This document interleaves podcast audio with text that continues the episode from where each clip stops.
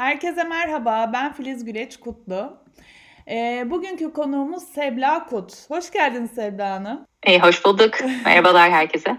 E, biraz kendinizden bahsedebilir misiniz? Tabii. E, ben e, 1983 İstanbul doğumluyum.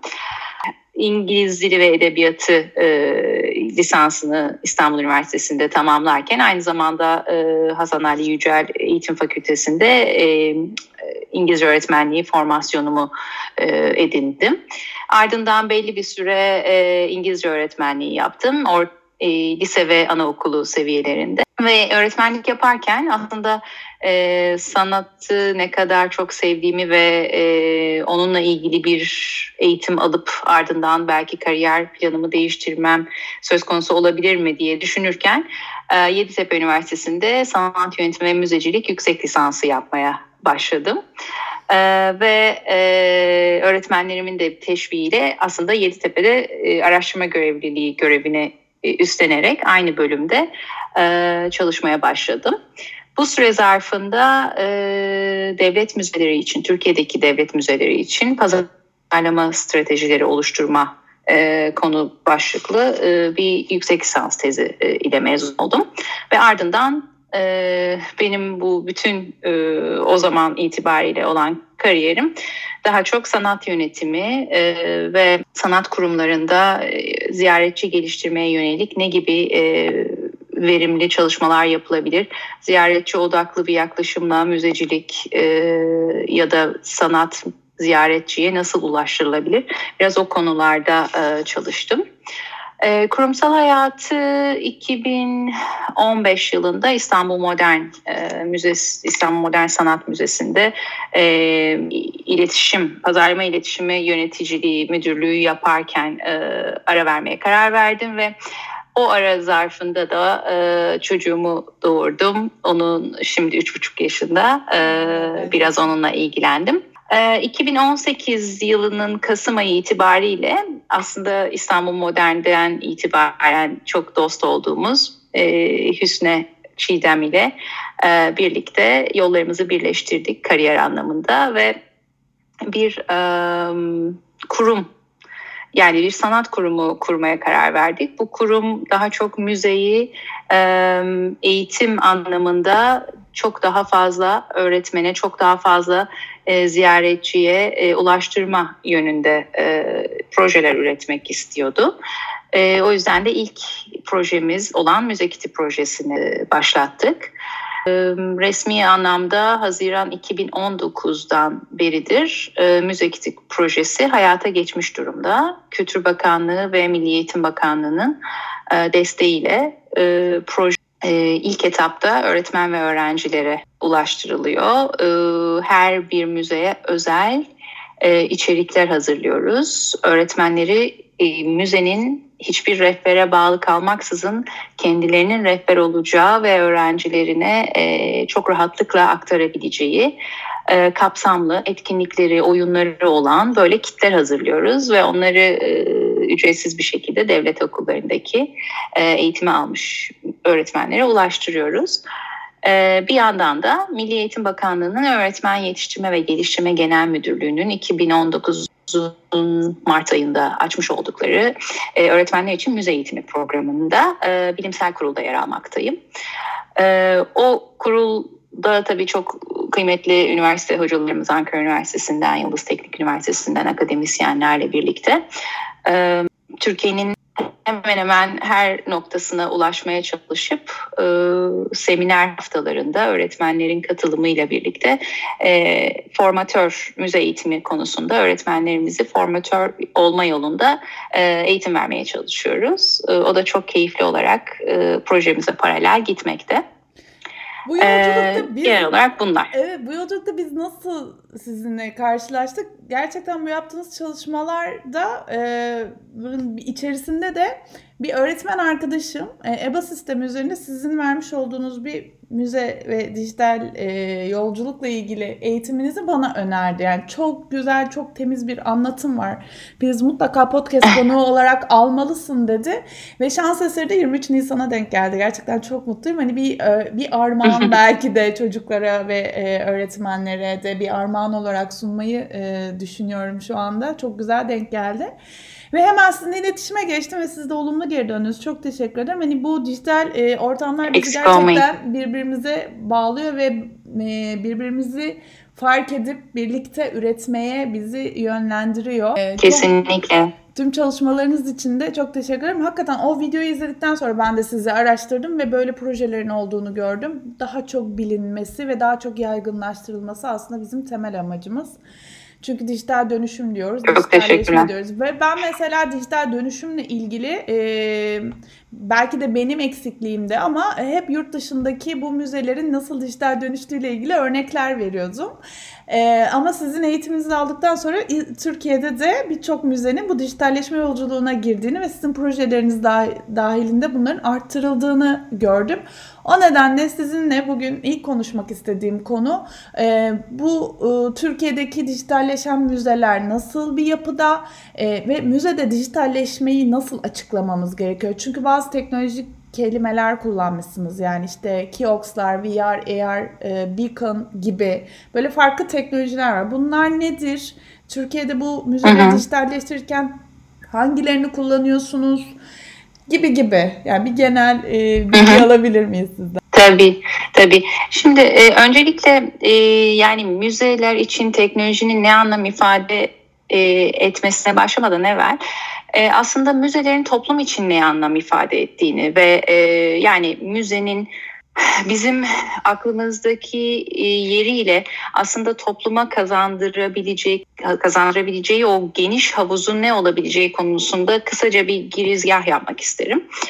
E, öncelikle müzeler e, ilk ilk başlarda yani tarihsel anlamda çok kısa bir e, özet geçecek olursak insanlar tüm zamanlar boyunca bir şeyleri güzel olan objeleri estetik değeri olduğunu düşündüğü kıymet verdiği e, objeleri her zaman e, biriktirmek, e, koleksiyonunu yapmak, e, kendine saklamak gibi e, eğilimleri yüzyıllar boyunca çok çok fazla bir şekilde her zaman devam ediyor. Fakat özellikle 16. yüzyılın sonlarına doğru aristokrasi e, çerçevesinde daha çok e, imkanlı ol, olan e, bireyler tarafından e, nadire kabineleri dediğimiz e, minik odacıklar ya da minik birçok çe- çekmecesi olan gerçekten kabine, dolaplar e, oluşturup bunların içine e, dünyada eşi benzeri çok eşi benzerine çok rastlamadıkları ya da e, çok kıymetli olan e, çeşitli buluşların bile e, çıktıları olabilecek olan e, e, hayvan fosillerinden tutun deniz kabuklarına işte e, çok nadir bir e, mor tonunun elde edildiği deniz minarelerini e, biriktirmekten değerli taşlara kadar böyle e, çok fazla objeyi biriktirmeye başlıyor insanoğlu. Bu serüven, müzecilik serüveni aslında 16. yüzyılın sonu itibariyle gitgide adım adım adım adım e, minik odalar ve kişisel biriktirmeler koleksiyonlardan e, daha çok kurumsallaşarak e, devletlerin e, müzeleri inşa etmesiyle, müze binalarını e, özellikle yapmasıyla birlikte aslında koleksiyon evi haline e, geliyor. E, özellikle yani ilk müze diye sayabileceğimiz e, müze Ashmolean Müzesi'dir. E, 1683'te halka açık ilk müze olarak kabul edilir. O zaman itibariyle de müzeler gerçekten e, insanlık tarihine dair, kültürel mirasa dair değerli olan objeleri, sanat eserlerini e, biriktirmeye ve teşhir etmeye başlıyor. Fakat e, tabii müzeler genel olarak e, çok daha toplumla mesafeli duran, biraz daha e, belki topluma yukarıdan bakan, kendi barındırdığı o kültürel miras sebebiyle e, çok da bir şey anlatma kaygısı gütmediği uzun yıllar geçiriyor. Ancak çok çok yakın zaman itibariyledir ki yani 30 son 30 yıldır e, bu anlayış tabii ki tamamen değişmekte. Çağdaş müzecilik anlayışı çerçevesinde artık amaç müzeyi toplumla ilgili ve geçerli kılmak. Topluma katkısını en üst düzeye çıkarabilmek. Çünkü e, artık müzeler o mabet fil dişi kulesi gibi uzak toplumdan uzak, e, halkı hizmetine bir şey sunma gayesi gütmeyen yerler değil. Aksine bir kültür ve eğitim kurumu olarak kendilerini konumlandıran, e, koleksiyon güdümlülükten çıkıp daha çok ziyaretçi odaklı olmaya, izleyiciyi aktif olarak diyaloğun bir parçası haline getirmeye gayret gösteriyor. Ee, mesela bu e, yeni müzecilik söylemleri arasında işte müzeler sadece koleksiyonlardan ibaret değildir. Müzeler eğitim ve ömür boyu öğrenim merkezleridir. Ee, olarak kendilerinin o e, misyon bildirgilerini bile e, bu yönde değişti e, kurumlar haline geldiler. Gerçekten de o anlamda e, düşünecek olursanız bilginin çok ciddi anlamda kendisinde olduğu bir nokta. Yani bakacak olursak okul veya kurs gibi e, çeşitli e, eğitime kendini adamış kurumlar dışında bilgiyi edinim nereden gerçekleşiyor diye bakarsanız geçmişimizi anlamak, bugünün nasıl yorumlandığını, toplumsal bakış açısının ne olduğunu anlayabilmek için gidebileceğimiz herhalde en baştaki kurum müzedir. E, dolayısıyla müze e, toplumun her kısmı, her segmenti için, her e, yaş seviyesi için e, ideal bir öğrenme mekanı e, ve yaşam boyu öğrenmeyi de çok destekleyen bir mekan. E, görevlerinin başında koleksiyon ve sergilere sahip oldukları kültür ve bilimsel malzemeyi çeşitli e, yöntemlerle aktarmak geliyor tabii ki. Ama bu aktarımı e, anlaşılmayan zor metinlerle ya da hiçbir e, ziyaretçiyle ilişki kurmaksızın e, kendi başına tutarak değil, aksine e, daha anlaşılır, daha etkileşimli sergiler hazırlayarak yapmaya çalışıyor çağdaş müzecilik çerçevesinde müzeler. Sergilere paralel çocuk ve yetişkinlere yönelik eğitim programları geliştiriyorlar. Bir serginin sadece aktarılması ve onun izlenmesi yetmiyor diyorlar. Bu sergiye paralel onu daha iyi pekiştirebileceğimiz eğitim panelleri düzenleyelim, çocuklara atölyeler düzenleyelim, e, sanatçı konuşmaları olsun, sanatçı buradaki an, yani güncel sanatçıysa e, buradaki e, kaygısını aktarsın izleyiciye. Eğer çok eskiye dair ve sanatçısı olmayan bir e, iş ise, bir eser ise e, küratöründen bunu dinleyelim, e, uzmanından bunu dinleyelim deyip çeşitli e, konuşmalar, paneller düzenleniyor. Ve aynı zamanda tabii ki e, interdisipliner bir platform sağlıyor. Yani bir müze sadece e, görsel sanatlara hitap etmiyor artık. E, müzikle, e, konserleriyle, işte çeşitli heykel atölyeleriyle vesaireyle çok interdisipliner bir platformda oluşturuyor. E, dolayısıyla bizim için şu anda okul dışı öğrenme alanlarının en başında gelen yer müzeler. Şimdi müzeyi böyle konumlandırdığımız zaman e, söyleyeceğiniz noktaya geleceğim. E, tabii ki halka, ziyaretçiye kendisini daha iyi anlatması için çeşitli araçlar geliştirmesi gerekiyor müzelerin. Yani tek başına e, bir noktadan sonra koleksiyonu paylaşmak yetmiyor. Artık bu koleksiyonu nasıl paylaşacağını düşünmeye başlıyor. Ve tabii ki e, dijitalizasyon e, elzem olarak ortaya çıkıyor. Yani tüm alanlarda olduğu gibi müze alanında da dijitalleşme neredeyse bir zorunluluk haline aldı artık.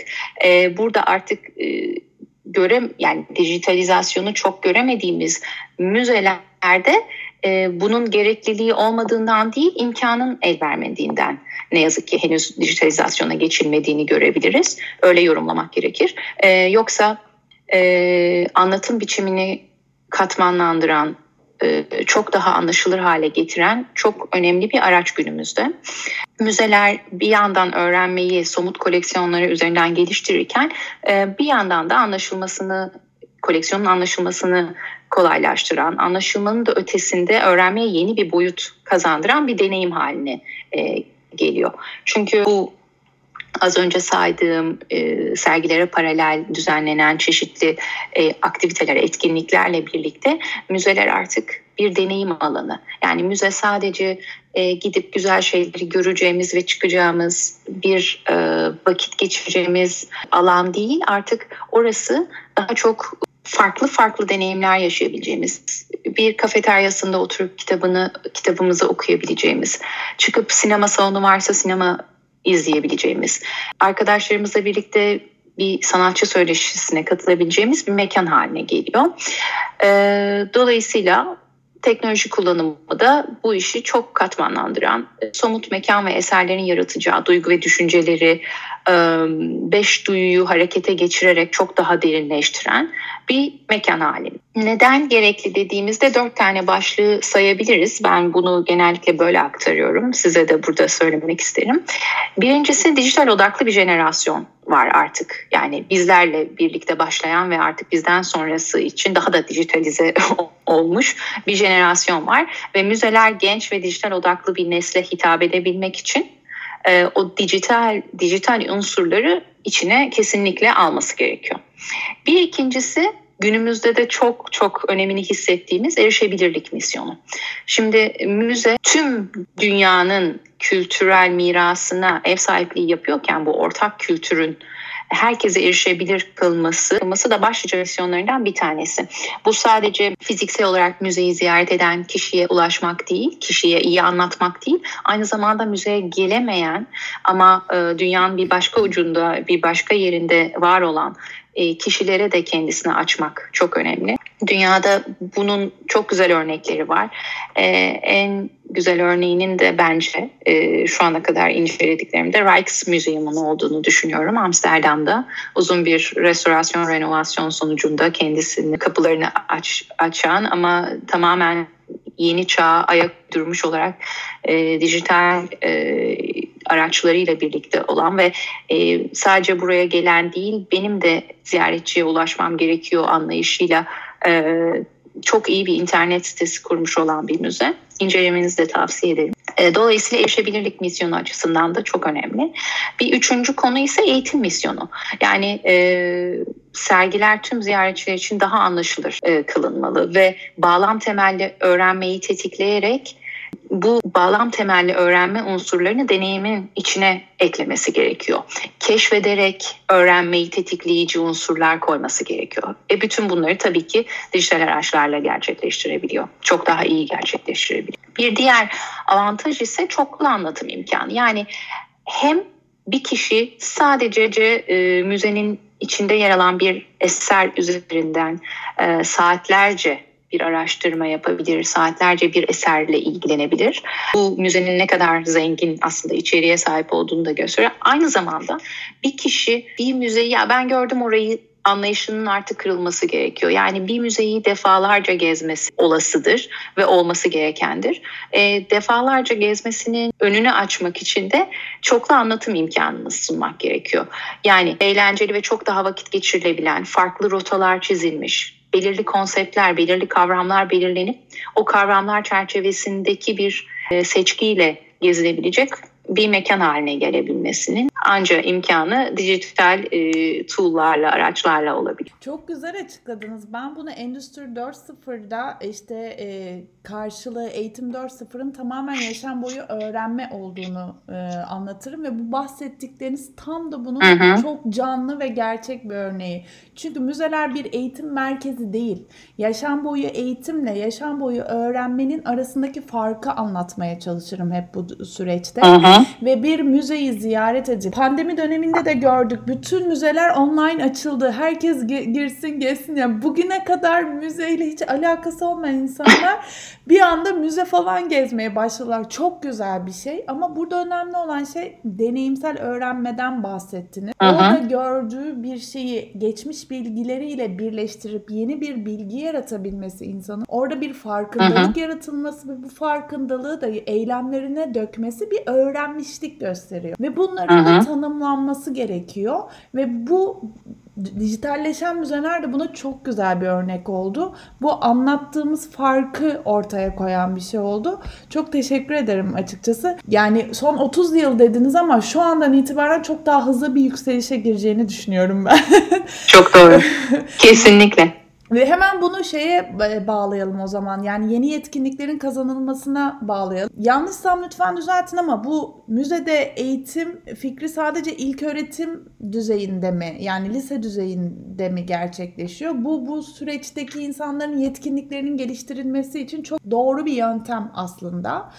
Ee, hı hı. Ve bunlar daha da hızlanacak gibi görünüyor. Sizce bu müzelerin dijitalleşmesiyle öğrenmeye kazandıracağı boyut ne olabilir? Nasıl bir şey öngörüyorsunuz? Yani önce çocuklar farklı bir bakış açısına sahip olacak, e, kendisini geliştirecek, farklı bir farkındalık. Yani şöyle söyleyeyim, üniversiteye geldiğinde lise düzeyindeki birçok yetkinliğe öğrencilerin sahip olamadıklarını görüyoruz. Yani bir proje nasıl hazırlanır, bir ödev nasıl hazırlanır, takım halinde nasıl çalışılır, hı hı. bunu e, hayata nasıl hı hı. geçirilir? Bu en temel düzey der ve lisede en geç bunların tamamlanmış ve deneyimlenmiş olması gerekiyor aslında. Hı hı. Ama üniversiteye geldiğinde bu öğrenciler hala bu yetkinlikleri kazanmamış oluyorlar. Zaten üniversite eğitimleri de e, yani hala şey olduğu için hani lisenin devamı gibi göründüğü için Türkiye özelinde e, hı hı.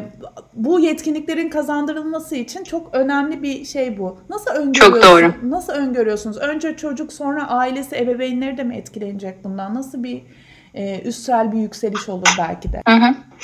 Ee, şöyle müze eğitimi e, ülkemizde de e, en azından 20 yıldır çok ciddi anlamda e, ele alınan bir konu.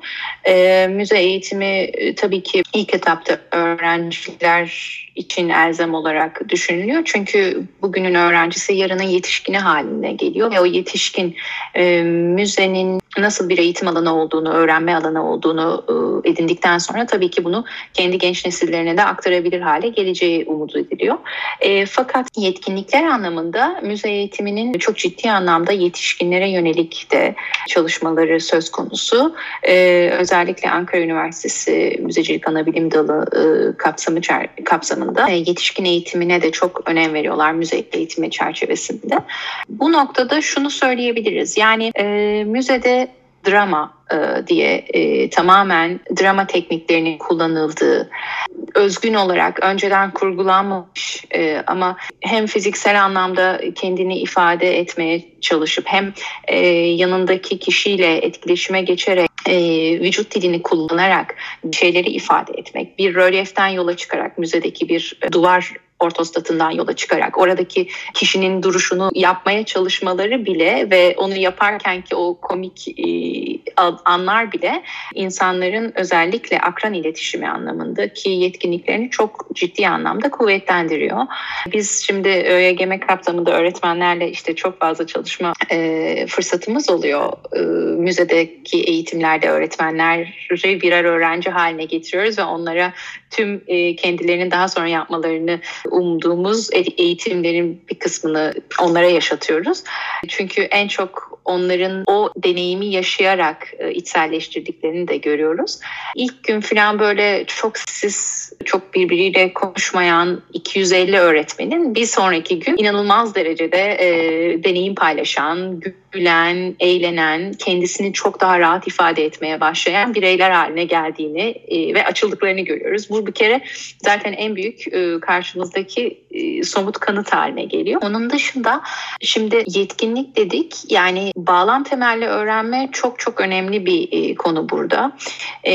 Bir konuyu işte bir kaşık işte şu işe yararı zaten e, içsel olarak biliyoruz. Ama kaşığın nasıl bir ortamda ya da Topkapı Sarayı içerisinde görülen bir kaşığın hangi işleviyle o işte e, sini sofranın üzerinde durduğunu ve neden o kadar çukur olduğunu çünkü işte ortada bir tabaktan paylaşılacağı için bir kenarıyla daldırılıp öbür kenarının ağzına götürülebileceğini orada görmesi onu gözlemleyebilmesi, bununla ilgili bir şeye şahit olması o bağlam temelli öğrenmeyi hiçbir zaman unutamayacağı o kalıcı öğrenmeyi sağlıyor. Dolayısıyla bu sadece çocuklarda değil ki çocuklarda öğrenme kapasitesi çok daha e, gelişkin olduğu için, genç bir beyin olduğu için e, tabii ki çok daha fazla ama her her yaştaki kişi için çok önemli bir ortam sağlıyor bağlam temelli öğrenme. Şimdi biz e, müze kiti çerçevesinde de oluşturduğumuz tüm e, müzelere özel kitlerde bu şeye çok önem veriyoruz. Şimdi müfredatta konu olarak geçen ama hiçbir şekilde onun bir somut alanına şahit olmayan olmayarak o dersin işleneceği noktaları olabildiğince o müzeyle eşleştirerek paralel hale, müfredata uygun hale getirmeye çalışıyoruz. O zaman ne oluyor? İşte Ulufe günü e, Yeniçerilerin 3 ayda bir maaş aldığı bir gündür ifadesi bir anda Ulufe gününün verildiği, Ulufe, Ulufe'nin dağıtıldığı, Ulufe gününün e, törensel olarak gerçekleştirildiği Topkapı'nın ikinci avlusunu göstermek. İşte e, elçi töreni zamanına denk getiriliyordu. Elçilere de bu bir şov gibi gösteriliyordu dediğimizde orada hangi kapıdan geçtiklerini, nerede durduklarını, işte çanak yağması diye bir e, olay var. Onun bir canlı minyatürünü yani gösterme öğrenmede apayrı bir boyut kazandırıyor tahmin edersiniz ki. Tüm bunları tabii ki hem somut olarak mekanda hem de dijital anlamda desteklenecek şekilde yapılabilmesi önemli. E, sistemlerden bahsetmiştik. E, müzelerde kullanılacak, kullanılmakta olan dijital sistemlerden. E, isterseniz onu da biraz anlatayım. Onu atladığımı fark ettim. E, şimdi aslında müze eğitimi çerçevesinde bir müzelerin içindeki e, dijital sistemler, müze deneyimi sırasında ele alınacak dijital sistemler var. Bir de müze dışında müzenin içeriğini daha rahat kullanabileceğimiz günümüzdeki bu pandemi döneminde de e, çok daha fazla yararlandığımız hatta sadece o yönden yarar, yararlandığımız e, sistemler mevcut. Müze içi sistemlerle başlayacak olursak öncelikle bizim hepimizin belki hayatında bir kere iki kere e, deneyimlediği sesli rehberler söz konusu. E, sesli rehberler klasik anlamda sadece e, sesin aktarıldığı, e, konuların aktarıldığı e, ses dosyalarından oluşmakta da olabiliyor. Ama günümüzdeki gelinen teknolojide artık sesli rehberler sadece sesli olmaktan çıktı. Tamamen audiovizüel olarak telefonda hem birinin o eser ya da o koleksiyon hakkında konuştuğu bir e, sesi dinlerken aynı zamanda konuyla ilgili bir videonun izlenebildiği, tuşlara basılarak videonun e, detayındaki başka bir noktaya gidilebildiği böyle HTML temelli çok daha kapsamlı, çok boyutlu şey araçlar haline geldi. Sesli rehberler dışında e, bu sesli rehberlerin içeriğine sahip olan Whisper fısıltı sistemleri söz konusu müze içinde. Bu daha çok çok daha kalabalık gruplarda diğer ziyaretçileri rahatsız etmemeleri için rehberin gayet fısıltıyla normal bir ses tonuyla konuştuğu grubun da kulaklığından bunu net olarak dinlediği e, sistem. Onun dışında e, daha çok bireysel ziyaretçilerin kullandığı e, bilgi yağmuru dediğimiz bir teknoloji söz konusu. Bu bilgi yağmuru da tamamen kişinin o alana geldiğinde hareket sensöründen dolayı duyarlı olduğu ve tepesindeki bir hoparlör sayesinde orayı ile ilgili e, bilgilerin aktarıldığı e, bir sistem ve sanal asistanlar var. Sanal asistanlar da genellikle salonların girişlerinde ya da eserlerin yanında e, yine çeşitli ekranlar, minik ekranlar diye ifade edebileceğimiz e, konuyla ilgili bilgilerin aktığı e, küratöryel metinlerin içinde olduğu e, ama daha hap bilgileri barındıran e, asistanlar. Onun dışında tabii ki Türkiye'de de çok fazla müzede kullanılmaya başlayan dokumatik ekranlar söz söz konusu. Dokunmatik ekranlar ve kiosklar e, aslında bunlar daha konunun kapsamlı halde bağ, geniş bağlamını aktaran ya da o konunun çok daha detayına kadar inebileceğiniz sonsuz bilgiyi içeren ekranlar. Bunlara fiziksel anlamda bir müzenin e, duvarlarında belki yeterli yer olmadığından dolayı yer verilemeyen ama dijital bir ekran sayesinde sayfalar dolusu bilginin konulabileceği, e, oradaki öğrenmeyi gerçekten katmanlandırmaya çok faydalı olan e, bir sistem. E, bir diğeri Beacon gerçekten teknolojik anlamda da müzeler için düşünülerek ortaya çıkmış sistemlerin başında geliyor. Beacon'lar tamamen telefonun Bluetooth'undan yararlanarak e, sizin oraya yaklaştığınızı algılayıp telefonunuza orası hakkında nereye döşendiyse beacon, içeriği neresi ile doldurulduysa orası hakkında bilgi veren bir sistem. Gayet güzel kullanılıyor. Onun dışında video projection mapping çok kullanılan başka e, teknoloji. Bu da çok güzel e, eksik kalan yani tarihsel anlamda özellikle mesela e, Zeugma Müzesi'nden bir örnek vereyim. Şimdi bir mozaiğin üç parçası olduğu biliniyor ama tek bir parçası kurtarılabilmiş. Diğer iki parçanın sadece çerçevesi mozaiksel anlamda duruyor ama içi boş. Ama e, araştırmalar sonucunda başka yerlerdeki kullanımları sonucunda neler olduğunu, orada mozaiklerin neler olduğunu biliyor sanat tarihçiler. Dolayısıyla e, ziyaretçi o alana gittiği anda o üç bloğun bir tanesi gerçek mozaikle doluyken diğer iki blokta o e, projeksiyon mapping sayesinde dolduruluyor ve oradaki aslında ne gibi bir mozaik olacaktı onu aktarabiliyor. Çok öğrenmeyi yine yani çok keyifli hale getiren ve tamamlayıcı bir unsur olarak çok iyi kullanılan bir sistem. Augmented reality dediğimiz e, artırılmış gerçeklik e, aslında belki benim en çok sevdiğim ve böyle keşif yoluyla öğrenmeyi de çok tetikleyen bir sistem. E, çünkü bir esere bakıyorsunuz, gördüğünüz çıplak gözle görülen e, eserin kendisi ama elinizdeki bir tablet bilgisayarla diyelim e, augmented reality ile yapılmış bir sistem varsa tablet bilgisayarı karşısında ona karşı tuttuğunuz anda orada artık müzeci ne vermek istiyorsa eserin alt, altındaki tabakanın aslında eskiden eskizlerinin neler olduğunu mu göstermek istiyor. İşte bir kadın figürü varsa kadın figüründen ok çıkartıyor kişinin, kişinin adını mı yazıyor. İşte çantasına bakıyor 16. yüzyıl bilmem ne çantası mı diyor. Yani o kadar daha keyifli ve tam eser üzerinden anlatım gerçekleştiriyor ki bunu gerçekten yani e, fiziksel olarak e, boyamalarla falan yapamayacağınız şeyler sağlayabilmiş oluyor. Hologram artırılmış gerçeklikten bir önceki adımda aslında e, üç boyutlu şekilde özellikle Amerika'da doğa tarihi müzelerinde e, nesli tükenmiş olan hayvanların, dinozorların e, aslında neye benzediklerini bir kemikten yola çıkarak üç boyutlu halde e, yansıtma yöntemiyle gösterdikleri çok örnekler var. Hologram üç boyutlu halde bilgisayar ortamından bir yansıtma teknolojisi. O da sıklıkla kullanılmakta. Şimdi müze dışı ortamlar yani aslında geldiğimiz noktada e, bizim şu dönemde çok e, kullandığımız, başvurduğumuz e, teknolojilerin başında sanal turlar geliyor. Tabii şimdi işte e, dünyadaki en iyi 10 sanal tur yapabileceğiniz müzesi, e, Türkiye'deki en iyi 20 sanal tur müzesi gibi böyle evet. E, şeyler görüyoruz etrafta. Aynen şu an çok yaygın bunlar. Evet. Sanal turlar tabii ki çok keyifli. Bu sadece yetişkinler için değil aynı zamanda öğrenciler için de daha müzeye gitmeden önce müzenin hakkındaki bilgileri edinirken orası hakkında bir kere bir fikir sahibi olabilmesi için veya gitme imkanı olmayan bir kişinin yani Eskişehir'deki bir kişinin e, Çorum Müzesi'ni ziyaret edebilmesini de mümkün kılabilen e, bir teknoloji tabii ki. E, biz öğretmenlerin sanal turlar üzerinden ne gibi bir e, ders işleyebileceklerini, onlar üzerinden nasıl eserleri inceleyebileceklerini, öğrencilere nasıl araştırma ödevleri verebilecekleri konusunda çok bilgilendirmeye çalışıyoruz. Onlar da sıklıkla iyi geri bildirimler veriyorlar bize. E, çok güzel kullandık işte Topkapı Sarayı'nı gezdik e, Bodrum'dan filan gibi böyle çok hoş geri bildirimler oluyor.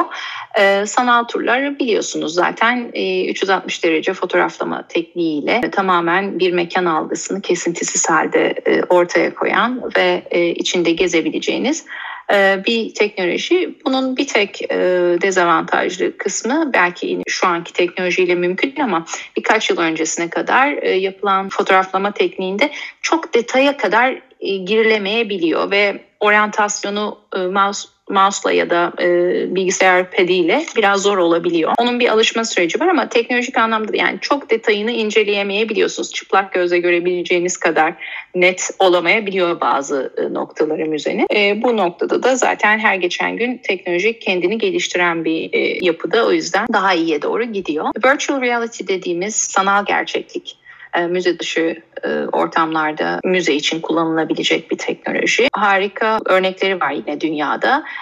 burada mutlaka bir VR gözlüğü dediğimiz bir gözlük sayesinde gerçekten sanal bir gerçeklik yaratılıyor. Boş bir alana baktığınızda bile orada bir sanat eserini görebiliyorsunuz, onu inceleyebiliyorsunuz. Böyle olduğu anda da dünyanın herhangi bir yerindeki bir şey sizin gözünüzün önüne gelmiş oluyor. Yani bu da muazzam bir şey ve onu üç boyutlu algılayabilmek söz konusu. O yüzden çok keyifli. Bir diğer e, uygulama sanal müzeler, e, sanal müzeler e, somut anlamda koleksiyonu olmayan ama sadece sanal olarak kurgulanmış e, müzeler demek. Bu müzelerde Türkiye'de yavaş yavaş artmakta. Koleksiyonları tamamen sanal ortam üzerinden ziyaret edilebilen, herhangi bir konu üzerinden de koleksiyonu yapılabilmiş müzeler.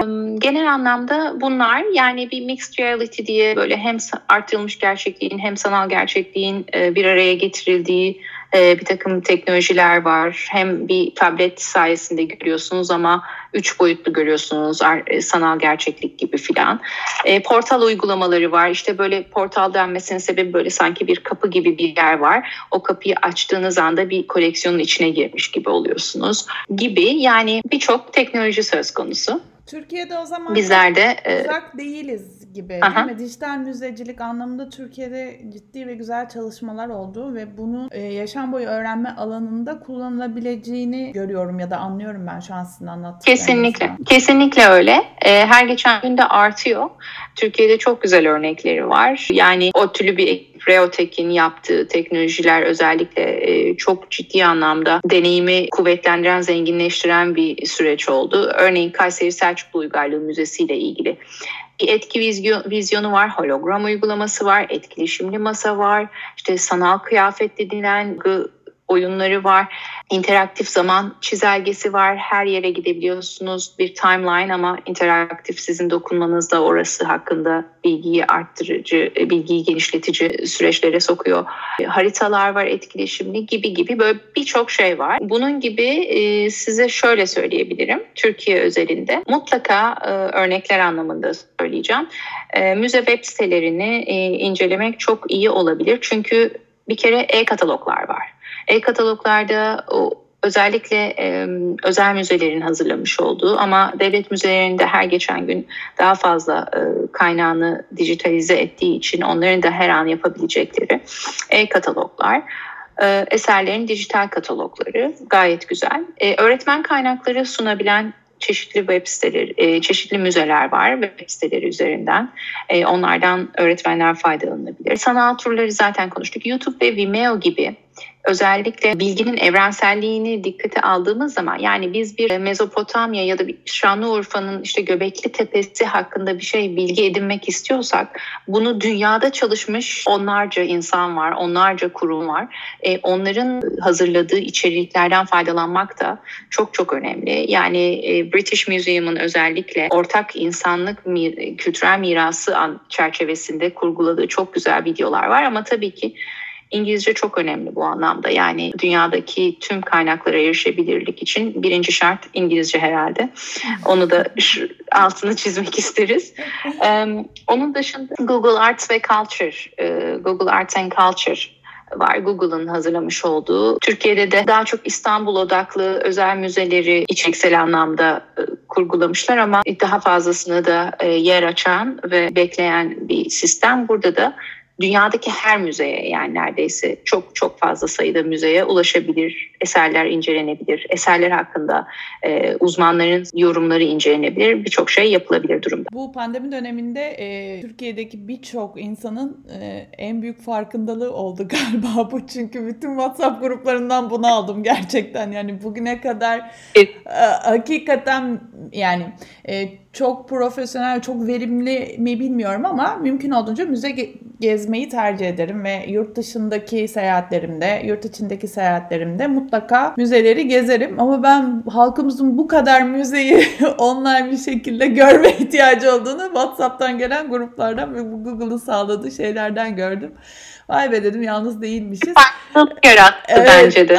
Aynen zaten birçok anlamda farkındalık yarattı ama Türkiye'deki bu müzecilik anlayışının gelişmesinde çok büyük bir et, olumlu etkisi gibi. Sizin anlattıklarınızdan bunu anlıyorum. Ee, mesela VR'a da bir örnek vermek isterim. Odun Pazarı Modern Müze'de VR deneyimi yaşamıştım biliyorsunuz. Hı hı. Ee, sırtımıza da taktığımız bir sırt çantası gibi bir şeyde titreşimler ve doğadaki hı. hayvanların gözünden doğayı nasıl görebileceğimizle ilgili o sanatçının kattığı bir yorumdu. Hı hı. Ve gerçekten çok etkileyiciydi. Yani sağa gerçekten sola bakıp öyle. o ağaçların içerisindeki o enerji ak- akımlarını sanatçı öyle ifade etmiş. Onları görmek, hissetmek ve titremek yani bütünüyle deneyimlemek hı hı. gerçekten farklı bir şeydi. Müthiş bir müze zaten. Ee, yani gezdiğim Türkiye'deki en iyi müzelerden bir tanesi diyebilirim. Ee, peki çok teşekkür ederim katkılarınız için. Yani buradan özet olarak bir yaşam boyu öğrenme e, tool'u olarak kullanabiliriz o zaman dijital müzeciliği. Kesinlikle. Deneyimlemek çok önemli. Orada bulunmak çok önemli ama şimdi yeni normal dediğimiz bu yeni dönemde bunları bir arada olup müzelerde yapamıyorsak dijital yönlerle kullanabiliriz ve bu bizim yetkinliklerimizi geliştirmede çok faydalı olur. Hem yetişkinler için çok faydalı onu da özellikle belirttiniz. Hem yetişkinler için hem öğrenciler için büyük faydası olduğunu söylediniz.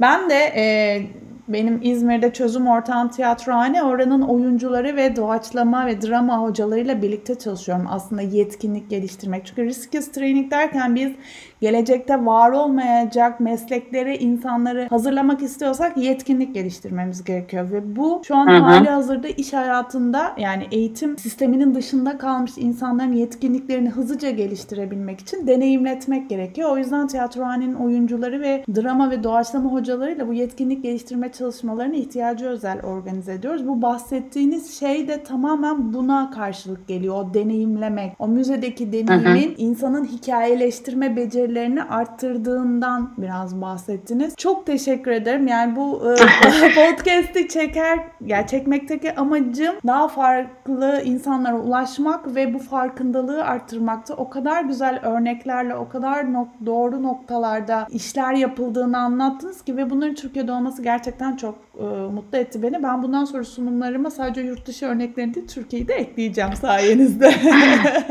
çok kıymetli gerçekten. E, müzelerin değerini arttırıcı, değerinin ne olduğunu bunu fark fark ettirici her e, noktada e, biz çok mutlu oluyoruz gerçekten. Çünkü e, başta söylediğim gibi müzeler e, tamamen e, insanın ruhuna iyi gelmesiyle birlikte çok e, doğal anlamda, çok e, içselleştirici şekilde yaşam boyu öğrenmeyi tetikleyen, e, yapılandırmacı eğitime katkı sağlayan yani... E, bireyleri pasif birer izleyici değil tamamen aktif e, hem düşünen, zihnen orada olan, hem sorgulayan, e, dokunduğu işte dediğiniz gibi vücudundaki o titretme bile yani e, beş duyuyu tetiklediği için öğrenmeyi çok daha e, kalıcı kılan e, mekanlar. Bu mekanları e, içinde bulunarak ya da dışarıdan günümüzde olduğu gibi e, deneyimleyerek e, hayatımızın birer parçası haline getirmeyi herkese e, gönülden e, tavsiye ederim. E, genel kültür ve bilişsel düzeydeki katkılarının dışında ruhsal anlamda da e, insanlara çok çok e, iyi gelecek, e, çok mutlu olabilecekleri, çok şey öğrenebilecekleri mekanlar. E, umarız herkes e, o anlamda müzelerle ilişki halinde olur. Emeklerinize sağlık. Çok çok teşekkür ediyorum. Ee, var mı son söylemek istediğiniz bir şey? Podcast'i bitirelim güzel bir şekilde. E, sizlere çok teşekkür ediyorum. Yani e, böyle güzel e, alanlarda insanlarda farkındalık yaratmak anlamında çok güzel podcastler hazırlıyorsunuz. Sizin bu yüksek enerjiniz de eminim konuşmacılara bende yarattığı gibi çok keyif veriyordur. Çok çok teşekkürler. Ben teşekkür ederim. Görüşmek üzere Sevda Hanım. Hoşçakalın. Hoşçakalın. Bay bay.